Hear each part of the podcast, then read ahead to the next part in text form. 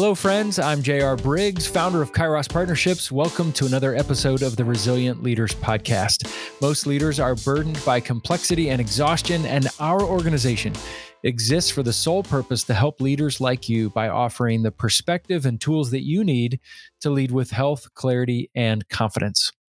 Well, a few weeks ago, I had the opportunity to do something I've wanted to do for a long, long time. I had the opportunity to go on a three day sailing adventure on Lake Michigan. I was invited by a friend of mine I used to coach to join him and two friends to embark on a sailing adventure across Lake Michigan from Holland, Michigan to Racine, Wisconsin, just south of Milwaukee. Now, sadly, our plans were altered due to my friend testing positive for COVID and having to push the trip back by a day. Unfortunately, my friend couldn't join us, but I joined his two other friends for the trip. And instead of sailing across Lake Michigan, we decided to stay along the shoreline of Michigan and dock for the night in the harbor towns of Grand Haven and the following night at Muskegon. Now, despite my friend not joining us and altering the trip, we still had a blast. About a dozen years ago, my wife, my brother, and I spent a few hours sailing in my uncle's boat on the Tampa Bay. But that was, uh, but this was a three-day adventure that was much more involved than I ever imagined. Did I have any idea what I was doing? Nope. But, but fortunately, we had Jeff at the helm, who's been a sailor for decades and who trains people to become captains. And another guy on our trip, Ben, who owns his own sailboat as well. Now, gratefully, Ben and Jeff were willing to teach this young buck a thing or two about sailing. Now, the first thing I realized is that there is a lot more to sailing than I ever thought so many details and so many things to know. In fact, there's a whole language I realized that I had no idea what they were talking about. Jeff would yell out orders to Ben and me. Ben knew what to do, but I had no idea what was going on.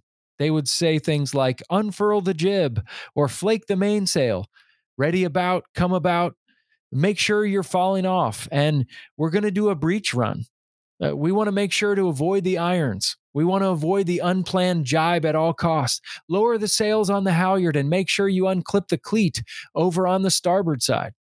Hang on to the line, but don't go past the bitter end.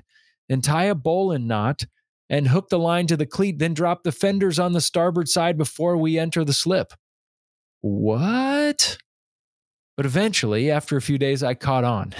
and Jeff and Ben, and especially Jeff, were really kind and patient enough to answer whatever question I had and to teach me the ropes, quite literally. Even the sayings that we use in our common parlance find their origins in sailing learning the ropes, taking the helm, trimming the sails, catching a second wind, the telltale signs, feeling the doldrums. You know, several lessons emerged, but here are a few that I want to share with you. The first one was the no wake zone. Pulling in the different harbor towns of Grand Haven and Muskegon, we entered the channel, and these channels are in no wake zone areas where boats must lower their speed so as not to cause wake to other boats or to cause erosion on the shoreline. It's hard to do, but necessary for long term health in and out of the harbor and in and out of the channel.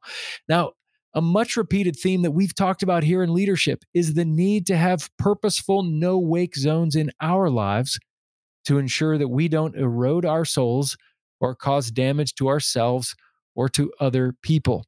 That was a big leadership lesson that remained with me during our time. The second is the idea of motor and wind. Now, there's a mixture of both of our roles with the motor and with the wind there is the use of the wind and also the motor at specific times, especially going in and out of the channel.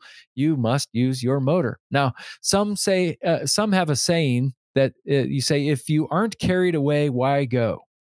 But Ted Loder said that while there's some truth in that, you also don't get carried away if you don't hoist your sails to the wind by doing the work of preparation and persistence. It reminds me of life with God.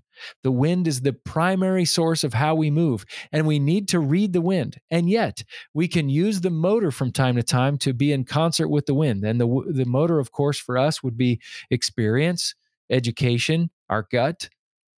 I love what St. Augustine said. He said, Without God, we cannot, but without us, God will not. We need to know when to use the motor and when we need to hoist the sails and make ourselves accessible to the wind. The other thing that I found to be helpful was this idea of the doldrums. There's a race every year called the Vendée Globe. It's a sailboat race, single person sailboat race around the world. Now, in the north and the south, you uh, you get wind because of the heat and the cool that meet, right? Well, around the equatorial belt from the Tropic of Cancer to the Tropic of Capricorn, around the equator, it's hot all the time. And so what happens is you get what are called the doldrums. That is no wind. Now, there are some people when they go sailing on this years ago when they would be stuck in the doldrums on this race and there would be no wind, sometimes for three weeks on end. And they would become so discouraged, they'd go crazy.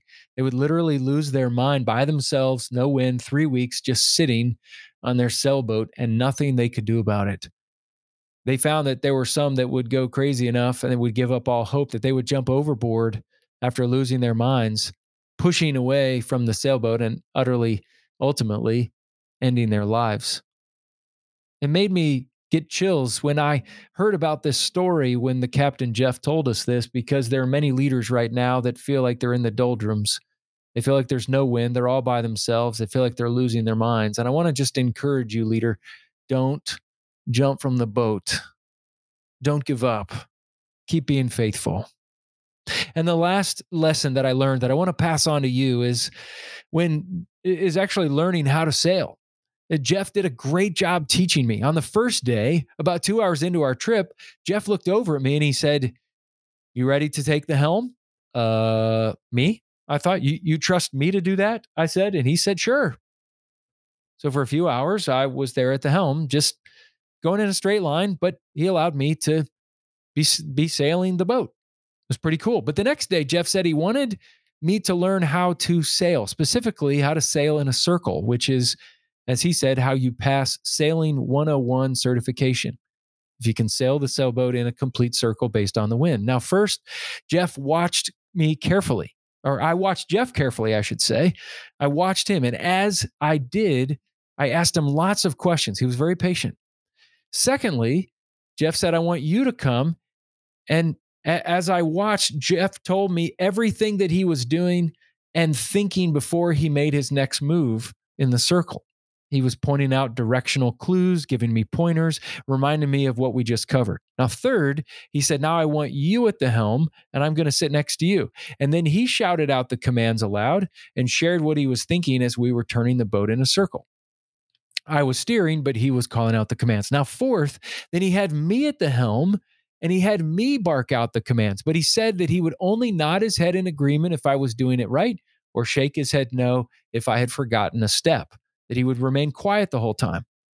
Great job, he encouraged me. And I did it in a circle. In the future, he said, remember this one step. But other than that, you've got it. He was encouraging and reminding of the process. And finally, Jeff said to me, You're going to do one more circle, but this time I'm going below deck to make myself a rum and coke, and now it's your turn to do it all by yourself. You've got this. He winked and headed back downstairs. And as I did this, I thought, can I do this really? And I remembered what Jeff taught me. And you know what? I did it. I did it. What a thrill. What a rush. Now, on an earlier episode, I shared a mental model from Dave Ferguson, who helped start a faith movement, movement called Exponential. And it goes like this I do, you watch, we talk. I do, you help, we talk. You do, I help, we talk. You do, I watch, we talk. You do, someone else watches. If you want to go back and listen to it, that's on episode 128. And that's exactly the process that Jeff did with me. Jeff's a great teacher in addition to being a great sailor, and he worked the mental model of development to perfection. So, leaders, I hope this has been helpful for you to listen and learn about some uh, sailing uh, lessons that actually tip over into life and leadership. And if you ever get a chance to go sailing, I would encourage you to do it. Well, thanks for listening today. This podcast is produced by Joel Limbauan, founder and owner of On a Limb Productions. You can check out his great work at onalimbproductions.com or check out the show notes for more information. Leaders, be faithful, available, teachable, and hungry. Keep leaning in and learning. And remember, your adrenal gland is shot. You're human which means you need to rest. And sometimes we need to go into the no wake zone. And in order to do that, we need to learn how to sail. Remember to teach others. Remember to know when to put your motor up and when to put up the sails. Sailing is a great way to experientially learn about leadership as you go. Have a great week.